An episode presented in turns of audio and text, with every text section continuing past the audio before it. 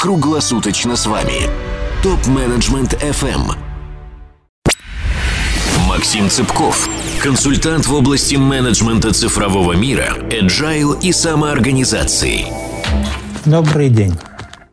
С вами Максим Цыпков, и я продолжаю свой подкаст «Менеджмент цифрового мира». Очередной выпуск про решение конфликтов. Надо сказать, что есть два типа конфликтов. Первый – это конфликт в действии. Кто-то действует, а другие возражают, не хотят таких действий, явно или неявно, а если их не слышат, то в возражениях от слов переходят к делу, начинается холодная или горячая война. И это не конструктивно, потому что потери с двух сторон – Конструктивно – это когда стороны войны не хотят и потому готовы выслушать оппонентов и принять решение. Вопрос – как принять это решение? Самый простой способ – арбитр. Авторитетный или назначенный. А, и все бы было хорошо, но арбитры в дефиците, перегружены, недоступны. Арбитру, если вопрос сложный, надо быть в теме, надо вникнуть, а для этого очень часто затратить достаточно много времени, которого у него нет, и они должны быть признаны обоим сторонам. Можно ли принимать решение, удовлетворяющее обе стороны, без конфликтов? Эффективно. Об этом мы поговорим в выпуске. Я хочу напомнить, что прошлый выпуск был про схему спиральной динамики и про переход в рамках этой схемы от индустриального мира к цифровому – спиральная динамика рассказывает, как переосмысливаются ценности и понятия. И конфликт не исключение. Конфликты тоже понимаются по-разному. Важно то, что в индустриальном мире основной принцип, основной способ принятия решений все равно с помощью арбитра. И отличается лишь способ выбора этого арбитра. На крас... В красной культуре силы арбитром, естественно, будет э, босс, начальник. В синей культуре правил арбитром будет специальный институт, суд, арбитраж, назначенный для решения конфликтов или соответствующее собрание. В оранжевой культуре успеха приходит вопрос переговоров, и там первый раз появляется попытка сделать вин-вин, но он понимается скорее как компромисс, как э, минимизация потерь, а если компромисс не достигнут, то стороны идут в суд к арбитру в соответствии с предыдущим уровнем. Следующий уровень на котором начался выход как раз в современный цифровой мир, выход из индустриального общества, зеленый, принес равноценность. Неравенство. Глупо говорить о равенстве, ведь все люди разные.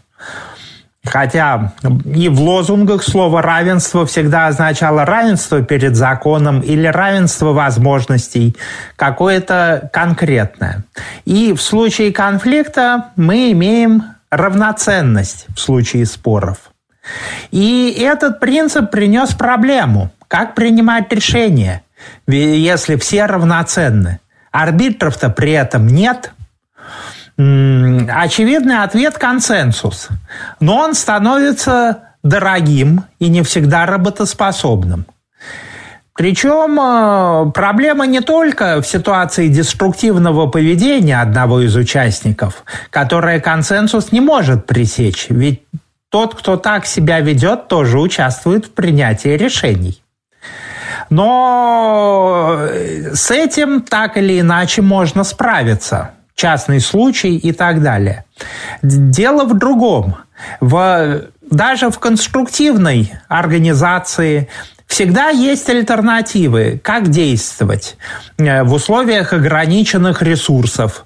А, провести такую рекламную кампанию или другую. Выбрать одну архитектуру для проекта или другую архитектуру, развивать регионы или развивать новые продукты. Всегда есть много вариантов. И, собственно, вот э, принятие консенсуса в этой ситуации требует очень много сил, потому что люди отстаивают те варианты, которые им кажутся наиболее правильными. Э, и назначаются дополнительные исследования, все тянется и может наступать вообще паралич деятельности. И, собственно, способ принятия решений, который бы исключал паралич деятельности, но сохранял равноценность, был найден. Это консент. И это наиболее ценная практика самоуправляемых организаций, холократии, социократии, которую можно применять к любым решениям в любых организациях, не только в самоуправляемых. Даже если у вас арбитры есть, и ими выступают авторитетные основатели организации или руководители, такой способ принятия решений помогает их разгрузить от множества других текущих решений и обращаться к ним только действительно в каких-либо серьезных случаях. В этом и преимущество. И как? Итак, как же устроено такое принятие решений? Основной принцип состоит в том, что решение принимает тот, кто будет действовать. Потому что на самом деле любое решение можно исполнить очень по-разному. И вот эту вот конкретную вещь, как исполнять решение, по факту принимает тот, кто его осуществляет. А значит, следует открыто дать ему право принимать решения. Чтобы не было войны, разногласий, вреда, надо всех остальных информировать о намерениях до начала действий. Это обязательное условие. А раз главная цель не причинить вреда, то отвечать следует только на те возражения, которые указывают на конкретный вред. И эти возражения должны быть аргументированы. А все остальное лишь мнение – которое, на которое не обязательно отвечать, хотя уважение требует его выслушать. Да, может быть лучшее решение, может быть то решение, которое хочешь осуществить, не лучшее. Но если действующий готов выполнять свое решение и не готов его корректировать, то Пусть он действует. Лучше действовать сейчас хор с хорошим, чем бездействовать в поисках лучшего. Это, кстати, наиболее актуально в современном ВУКа-мире с большой динамикой. Да, может быть, что в решении заложены риски. Но это не страшно, если оно достаточно безопасно, если понятно, зачем наблюдать, чтобы остановиться. Большинство решений по факту – принимаются не на вечность. Их можно отменить, можно пойти в другую сторону, зафиксировав, быть может, какие-то понятные потери. И если это эксперимент, то и не надо относиться к нему, к принятию решений так, будто от него зависит судьба. Собственно, эти ценные принципы можно применять в самых разных ситуациях. Для меня достаточно эффективным осознанием действенности этого принципа, этих принципов была одна история, когда в большом общественном движении пришла пора организовывать юрлицо для того, чтобы заключать договора, которые нужны для осуществления ряда деятельности. И вот был долгий спор, э, фактически, ну, несколько лет это решение про юрлица принять не могли, а обсуждение было. Технически использовали какие-то ситуативные юрлица, которые были у участников движения, но это особо не нравилось. Вот. А споры были потому, что ну, были разные мнения. И на самом деле применение этих принципов говорит о том, что тот, кто считает, что нужно для сообщества юрлицо и готов его организовать, имеет право его организовать на каких-то публично высказанных условиях, при том, что это будет не единственное юрлицо. Эм, и если кто-то другой захочет другое, сделать другое юрлицо, то тоже имеет право. Вот. И это нормально. Тем более, что юрлица, они же с разным налоговым режимом, разными направлениями деятельности, и для разных договоров, собственно, могут быть нужны разные, а вовсе не одно юрлицо. Вот. Это сняло напряженность, и такие идеи направили обсуждение в конструктивное русло. Еще я достаточно много рассказываю и вижу на практике ценность применения этого принципа в своей отрасли, в IT-компаниях, в частности, при принятии архитектурных решений. Потому что там тоже сотрудники отстаивают разные архитектурные паттерны, разные подходы. Безусловно, выяснить, какой из них лучше, невозможно.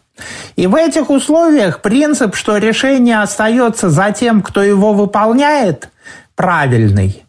И принцип о том, что возражения против выработанных э, архитектурных решений должны быть аргументированы, указаны на конкретный вред, тоже правильный. Более того, когда ты начинаешь действовать, выясняется, что возражающий и отстаивающий другое архитектурное решение может быть и прав, но тот, кто будет действовать, не понимает этого решения и не сможет его хорошо воплотить. В этом случае надо менять не только решение, но и исполнителя. Вот эта вот жесткая связка помогает э, избежать плохого исполнения хорошего решения, которое, как правило, оказывается гораздо хуже, чем хорошее исполнение решения понятного исполнителю, пусть не идеального. Итак, эти принципы, они очень помогают эффективно принимать решения быстро. И поскольку эта штука актуальное для организации, то в холократии, в социократии это уже поднято на уровень технологии. И есть управленческие встречи, и есть фрейм их проведения. Можно брать не только принципы, но и готовый фрейм. Фрейм устроен следующим образом – решения принимаются на встречах, повестка встреч открыта, материалы по пунктам и списку предстоящих решений всегда есть в доступе заранее. И далее мы идем по пунктам, обсуждаем каждый пункт отдельно. И задача вот обсуждения принять решение по этому пункту, а потом перейти к следующему. Обсуждение одного пункта устроено так. Сначала инициатор рассказывает, что он собирается делать, какое решение э, нужно принять. После этого есть круг вопросов на понимание. И в этот момент фасилитатор, который ведет встречу, следит за тем, чтобы высказывались именно вопросы, на которые инициатор отвечает. Мнения, возражения а на этом такте откладываются на потом. Потом идет круг мнений. И вот здесь можно высказывать любые мнения о том, что какое-то решение было бы лучше. О том, что, возможно, это решение не учитывает всех обстоятельств, и можно было бы сделать более общим. И фишка состоит в том, что инициатор не обязан отвечать на эти мнения, хотя должен их выслушать из уважения. А, после круга мнений инициатор может переформулировать решение по-новому или остаться в первоначальной формулировке, а вот дальше идет круг возражений. И вот возражения, они должны указывать на конкретный вред решения. Они должны быть позиционны, то есть возражающий возражает из той области деятельности, за которую он несет ответственность, так или иначе. И единственное исключение из этого в том случае, если на встречу не позвали кого-то, чьи интересы это решение затрагивает. В этом случае возражение может быть высказано кем-либо еще, но э, по сути оно означает, что надо прояснить, почему тот человек не присутствует. Возможно, он высказал мнение раньше, а возможно, действительно его забыли и не подумали, и тогда решение просто стоит отложить до дополнительных консультаций. Вот. А так, если возражения решаются, и это всегда процесс между инициатором решения и возражающим, который обязан сотрудничать в выработке совместного решения. То есть он должен предлагать способы, которые, с одной стороны, решают ту причину, снимают то напряжение, которое вызвало инициативу, а с другой стороны, свободно от этого вреда. Если он не сотрудничает в этом, то возражение считается ничтожным. А так инициаторы возражающие ищут наилучшее решение, вин-вин, решающее проблему и свободное от вреда. Хотя может оказаться, что ситуативно почему-либо такого решения нет, все обстоятельства не были учтены, так тоже бывает. Почему же решение вин-вин будет найдено? А оно будет найдено потому, что на принятие решений собрались не случайные люди, а люди, работающие в рамках одной организации, делающие общее дело и объединенные общей целью. И когда они ищут общее решение, лучшее решение, то они соотносят результаты с продвижением той цели, которую приняли для организации. И лучшее решение – то, которое лучше продвигает к цели. А это значит, э, вот вин-вин получается не компромиссом, а истинной победой продвижения к цели. Ну и когда решение найдено, его празднуют. И это тоже важный факт, а, важный момент. Особенно если решение принималось сложно и с возражениями. Хотя, если оно принималось легко, то тоже хорошо. Э, сэкономили много времени, было принято хорошее решение. И поэтому надо сделать такт праздника, а потом переходить к следующему вопросу. Это была процедура. Воспроизводить ее не обязательно. А принципы ценные, ими можно руководствоваться, и не только, как я уже говорил, не только в самоуправляемых организациях, а в любых, для того, чтобы разгрузить руководителей, арбитров, ли, архитекторов в IT или тех лидов, которые глубоко понимают проблему и часто перегружены. И в результате получать более эффективные и быстрые решения. На этом я закончу этот выпуск. Продолжение следует. До новых встреч на нашем канале. Максим Цыпков, консультант в области менеджмента цифрового мира, agile и самоорганизации.